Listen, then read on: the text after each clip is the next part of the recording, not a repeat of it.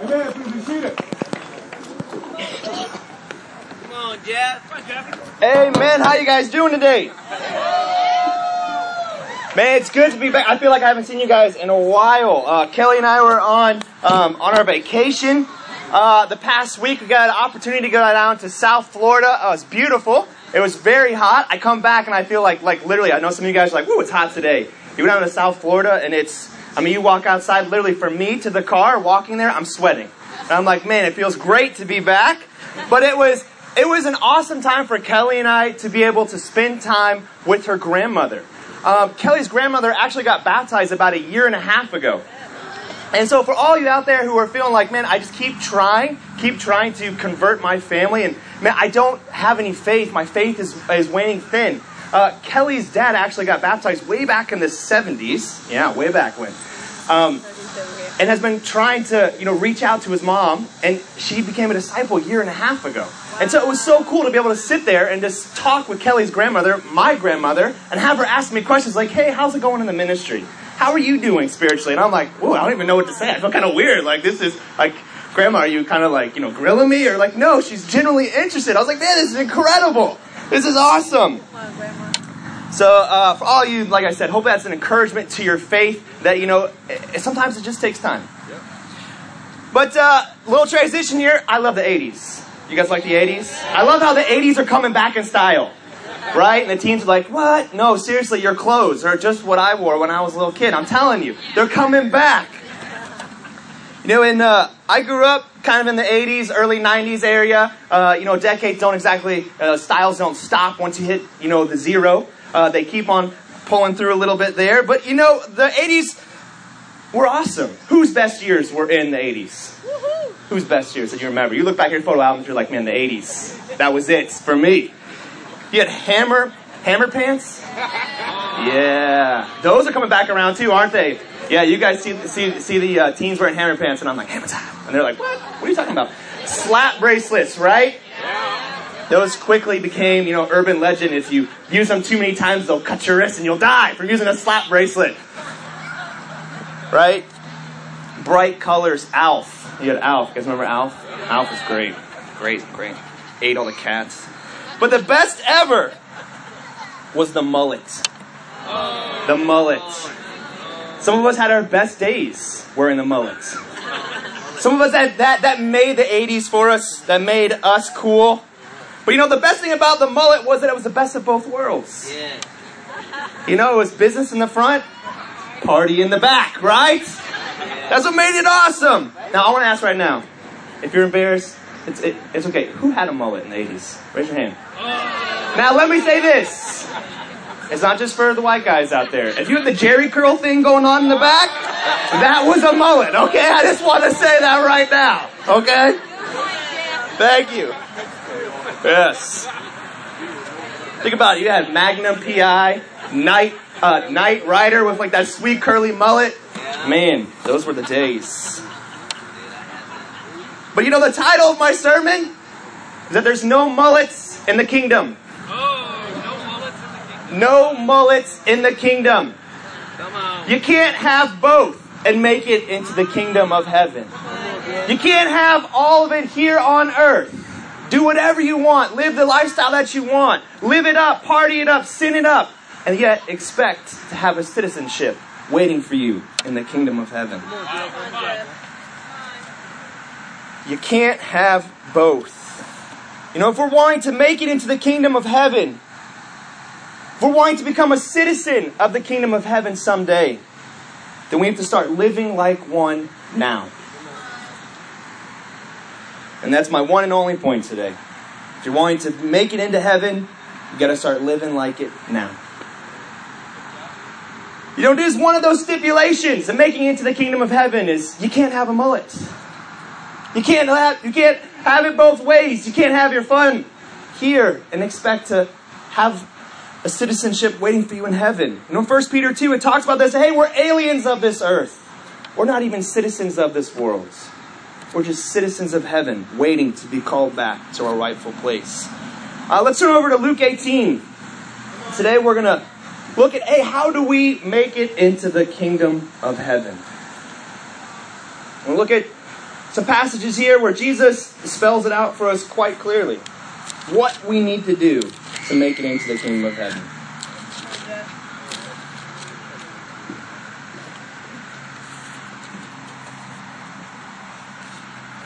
So Luke eighteen, starting in verse, starting in verse fifteen, it says, "People were also bringing babies to Jesus for him to place his hands on them. When the disciples saw this, they rebuked them. But Jesus called the children to him and said, 'Let the little children come to me, and do not hinder them, for the kingdom of God belongs to such as these. Truly I tell you, anyone who will not receive the kingdom of God like a child will never enter into it.'" So in order to make it into heaven, Jesus says that we need to become like a child in order to get into the kingdom of heaven. Now, for me, when I think of children, I love the way that they ask questions, right? If any of you have kids, you know the, the, the questions never stop. It's why, why, why, and how, and how, and how. And you're just like, it keeps going, keeps going, keeps going to the point where you say, okay, that's enough, thank you. I think I've exhausted my mental knowledge and my patience. You know, my son Maddox uh, is starting to learn to swim. Um, this past couple weeks, he's really gotten uh, got the bravery to jump in and just go for it. And once he started learning it, it's been awesome because now he's just, he's soaking it up. He's asking me all kinds of questions all the time. Dad, how do I sink to the bottom? Like, you know, where you you blow out all your all, all your air and then you go to the bottom. Because he's like, I can't I can't go down to the bottom. I'm like, well you, well, you do this. He's like, well, Dad, how do I swim this way? How do I do a cannonball? How do I do this? And I'm like, man, he's asking so many questions. Because he wants to learn. He wants to know. And the best trait of a child is that they have the humility to ask a lot of questions. To continue to ask a lot of questions. I think as we grow older, we lose that quality. You know, for me, I think I don't I don't ask as many questions. I gotta ask myself, why is that? I think a lot of times is that I think I know already. I've been around the block a couple times. I don't gotta ask questions. Probably the bigger one, even for most of us here, is that we're too proud to ask. We don't want to look like we don't know. We don't want to look like we're in need. That we have that we have some type of question that we don't know the answer to ourselves. And I remember a time when I was with uh, Deb and uh, Ed Anton sitting around the table, and many of you hung out with them have probably had the same question asked to you. Deb asked me, she said, when was the last time, Jeff, you went after your pride? And I was like, after my pride? I'm a very humble person. I don't know when the last time I went after my pride. When was the last time you went after your pride? Asking me a question like that. I'm humble. I like to think of myself as a humble person. Shh, come on now.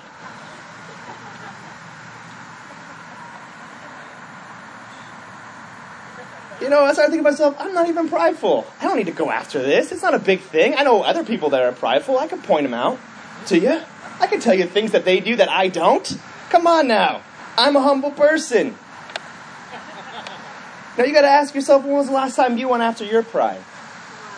Because the heart of a child is a humble heart. You know, and if you're asking, your, if you're having that little conversation in your head, the same one that I had out loud with Deb, uh, maybe you're, you know, a little smarter than me and you don't ask those questions uh, completely out loud, but you think them. If you're talk, if you have to tell yourself, I'm not prideful, or I don't need to go after my pride, then you're prideful. Because a humble heart says, maybe I am prideful. And I can't remember the last time I went after my pride. Man, maybe I do need to work on this. That's a humble heart. You know, another trait of a child is, um, aside from humility, but which is actually linked close to humility, is that they have a complete dependence on their on their caregiver, on their on their parents. Complete dependence. You ever want to freak out a kid? Just tell them their parents aren't coming home. Right? Like that's what, sometimes I mess with my own kids. I mess with Levi. Levi's four years old. And I'm like, Levi, you're going to have to live in the backyard from now on. You're out there. You got to forage for yourself. Berries and nuts and roots. It's all you. You got to make a little teepee out there with some sticks. You're on your own. And, you know, Levi's not at the age. He doesn't understand uh, sarcasm quite yet. And so he kind of looks at me like, what? That, he's like, he's kind of had like this little panic. He's like, but but I, I can't, because Levi can't comprehend the world without his parents. He can't comprehend. There is no there. There is no I. He he views the world through his parents, through his caregivers. Wow. You know, the heart of a child is that's how they view the world. Is, hey, I view it through God's eyes. You know, for us, we got to have that complete dependency on God. Is that the way that we view God? That we see God only, we see our whole world through God's eyes. It's not me, but God. You know, Jesus makes it quite clear. And it's not a It's not a, hey, you got to try really hard to have a childlike heart. No, you won't enter the kingdom. You can't have it both ways. You can't have your own heart. No, you got to have a childlike heart to make it into the kingdom. A childlike dependence on God and a complete humility as well. Let's uh, continue on in Luke eighteen. Perfect. Uh, verse eighteen. It says, a certain ruler asked him, good teacher, what must I do to inherit eternal life? Why do you call me good? Jesus answered, no one is good except God alone. You know the commandments. You shall not commit adultery. You shall not murder. You shall not steal. You shall not give false testimony. Honor your father and mother. All these I have kept since I was a boy, he said. When Jesus heard this, he said to him, You are still, you still lack one thing. Sell everything you have and give it to the poor, and you will have treasure in heaven. Then come follow me. When he heard this, he became very sad, because he was very wealthy. Jesus looked at him and said, How hard is it for the rich to enter the kingdom of God? Indeed, it is easier for the camel to go through the eye of a needle than for someone who is rich to enter the kingdom of God. Those who heard this asked, Who then can be saved? Jesus replied, What is impossible for man is possible with God. Peter said to him, We have left all we had to follow you. Truly I tell you, Jesus said, no one who has left home or wife or brothers or sisters or parents or children for the sake of the kingdom of God will fail to receive many times as much in this age and in the age to come eternal life. If Jesus says also one of the, you want to make it into heaven, he says it's impossible for the rich to enter heaven. He says it's like a camel entering through the eye of a needle. And I know there's a lot of different uh, takes on this passage. Well, hey, maybe there was a, maybe there was a gate called the needle and, you know, the camel had to duck real low. No. It's purely saying this is the biggest animal that you know, which then was a camel, and the smallest opening that you know, which was the eye of a needle. But it's saying the largest thing and the smallest thing. Those two have to fit. Impossible. You know, but for all of us, I think we do have to understand we are all rich. We've heard all the stats. We know that eighty percent of the world lives on t- less than ten dollars a day. We've seen the commercials, right? Late, uh, late at night about donating your money. twenty-two thousand children die a day due to poverty. There's two point two billion children in the whole world. one billion live in poverty. It's almost half of the children. So we are rich. We're rich. I don't have to explain and go through any more stats. We are rich. This passage is written to us.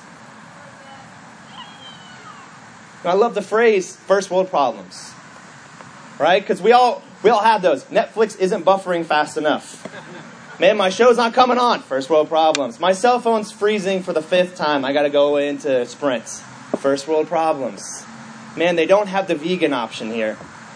First world problems. Right? We are all rich. We're on the same page with that. Amen? Yeah. No, but the problem, the same as the rich man, becomes that we can take money and make it our security. We can make it our idol.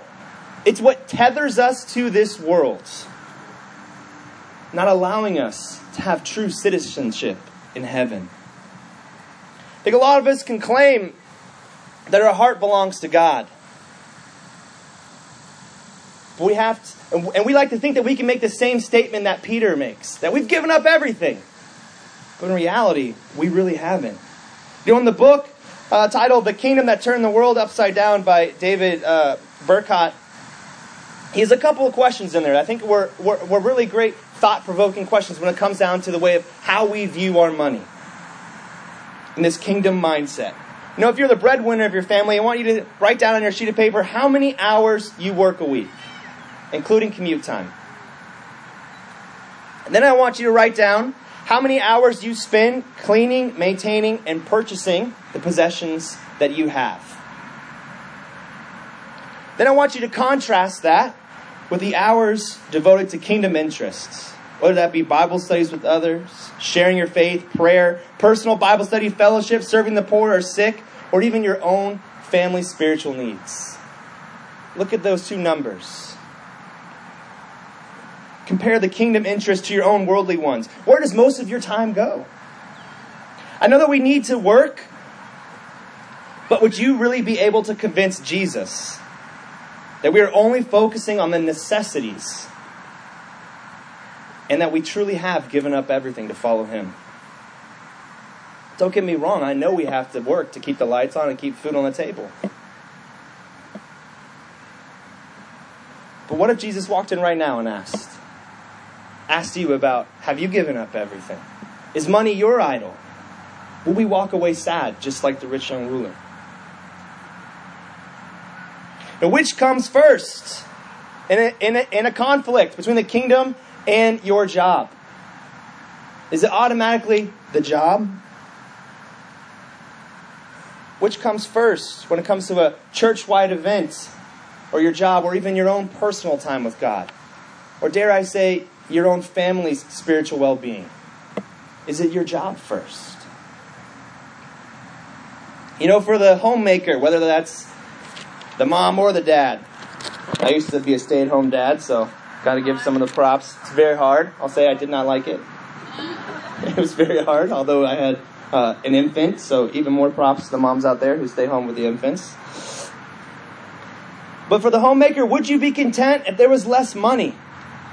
Only enough for the necessities. Would you be happy with that? Do you spend more money than what actually comes in? Do you complain about the amount of money that comes in? I think all these questions, they got to get you to start thinking about, are we really living like citizens of heaven? Or are we living like citizens of this world? You know, it's interesting, in the New Testament, money starts to take on a different connotation. In the Old Testament, it's viewed as a blessing from God. And the New Testament, quite honestly, it's viewed as a curse. It's viewed as something that you don't want, because it's, an, it's hard, impossible for you to make it into heaven. I think our attitude towards money needs to shift. It's a tool for me to help others. You gotta start thinking about, how many hours do you actually spend serving the poor? I know for me this was an, a, a real convicting point. I mean, even just, what do you do with the leftover stuff in your house? You throw it away, or you make it a point to drive it to Salvation Army? I mean, those, even those things inside your head. What about the homeless man you pass on your way to work? Have you given him a dollar? Have you brought him a sandwich? Is it on our minds? You know, the benevolence basket getting passed around every couple midweeks. I don't know if you guys have noticed, but the amount in there keeps dropping. The amount of money that we're actually giving to the poor. You know, is money really our idol? Or are we, do we view it as a tool that God has given us to help others? You know, what if Jesus did walk in and ask you to give up everything?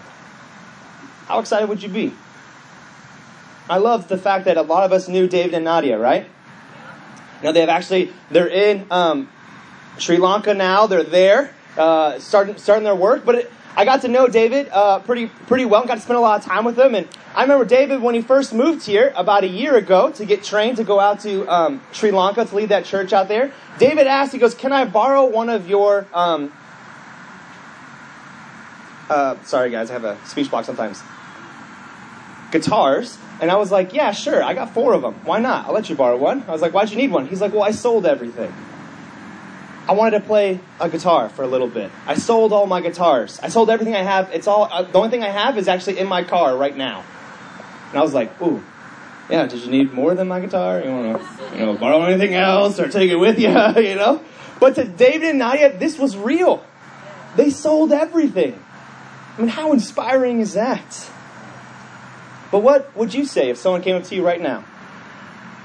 What if, what if Steve walked up to you after church and was like, hey, I need you to go overseas. I need you to sell everything and make your way over to help out the kingdom. How excited would you be? You know, it's not enough to call him good teacher. Notice that the young man or the rich ruler calls him good teacher. It's not enough just to think Jesus is great. It's not enough just to show up on Sundays. You actually got to start living like you're in the kingdom today. Nothing before God. That God has to stand king over this life and in the next. You know, in in conclusion, anyone can enter the kingdom of heaven. No purchase necessary, but terms and conditions do apply. One of those is no mullets. All right? You guys with me on that one? No mullets. All right. But you got to have a humble, childlike heart. You have to have the ability to grasp humility. Oh, you like that? That was a little Ed thing. Ability to grasp humility. Our complete security has to be in God. Not in our wealth. And this has got to show in our attitude towards our money. If we want to be citizens in heaven, it needs to show here on earth. Our challenge today is, I want you guys to ask yourself this question. Are you living like a citizen of heaven right now? I want you to look at the areas of humility and your wealth. And do you have the same attitude that Christ had? The same attitude that's, that Christ asked for us and demands of us for us to enter heaven. Do we have that same type of attitude when it comes to our humility and our money? The challenge is to go after it this week. Put some time and effort into it. People spend hours to become citizens of America. They do. That only lasts for this life here on earth. How much time are you putting into your citizen, citizenship that will last for eternity? So take the time. But you know, in verse twenty-nine, it reads, truly I tell you, no one who has left home or wife or brothers or sisters or parents or children for the sake of the kingdom of God will fail to receive many times as much in this age and the age to come eternal life. You know, it's not for nothing. Blessings will come, and it won't be money. But blessings will come on this life, on the, in this earth, and for our eternal inheritance in the kingdom of heaven. Our reward will be in heaven, and that citizenship comes with benefits. Yeah. It comes with a room in heaven. It comes with the ability to sit face to face with God for eternity. Yeah. You know, but we're only able to do this. We're only able to accomplish the impossible through one man. We're only able to have the hope that we can make it to the kingdom of heaven one day through Jesus and his sacrifice. That we have the access and the ability to look forward to our reward in heaven only through his death on the cross. You know, so at this time, we're going to have an opportunity to take the bread and the wine. I want you to think about the sacrifice and how that he was able to make the impossible become possible for us, for us to make it to that kingdom of heaven one day and for us to be citizens with him. Amen? Let's go to God in prayer. God, thank you so much for the ability that you've given us to do the impossible. God, thank you that you have made the impossible possible for us. That you have a place waiting for us in heaven. God, I thank you for your son, God, that he was willing to lay down his life as a sacrifice so that we can see you one day, God. And God, thank you for the bread and the wine that we're about to take, God, and help us uh, this week to live like we are citizens of heaven in eagerness waiting for the day to go see you once again. God, and I love you. Thank you for your son and his sacrifice on the cross. In Jesus' name, amen.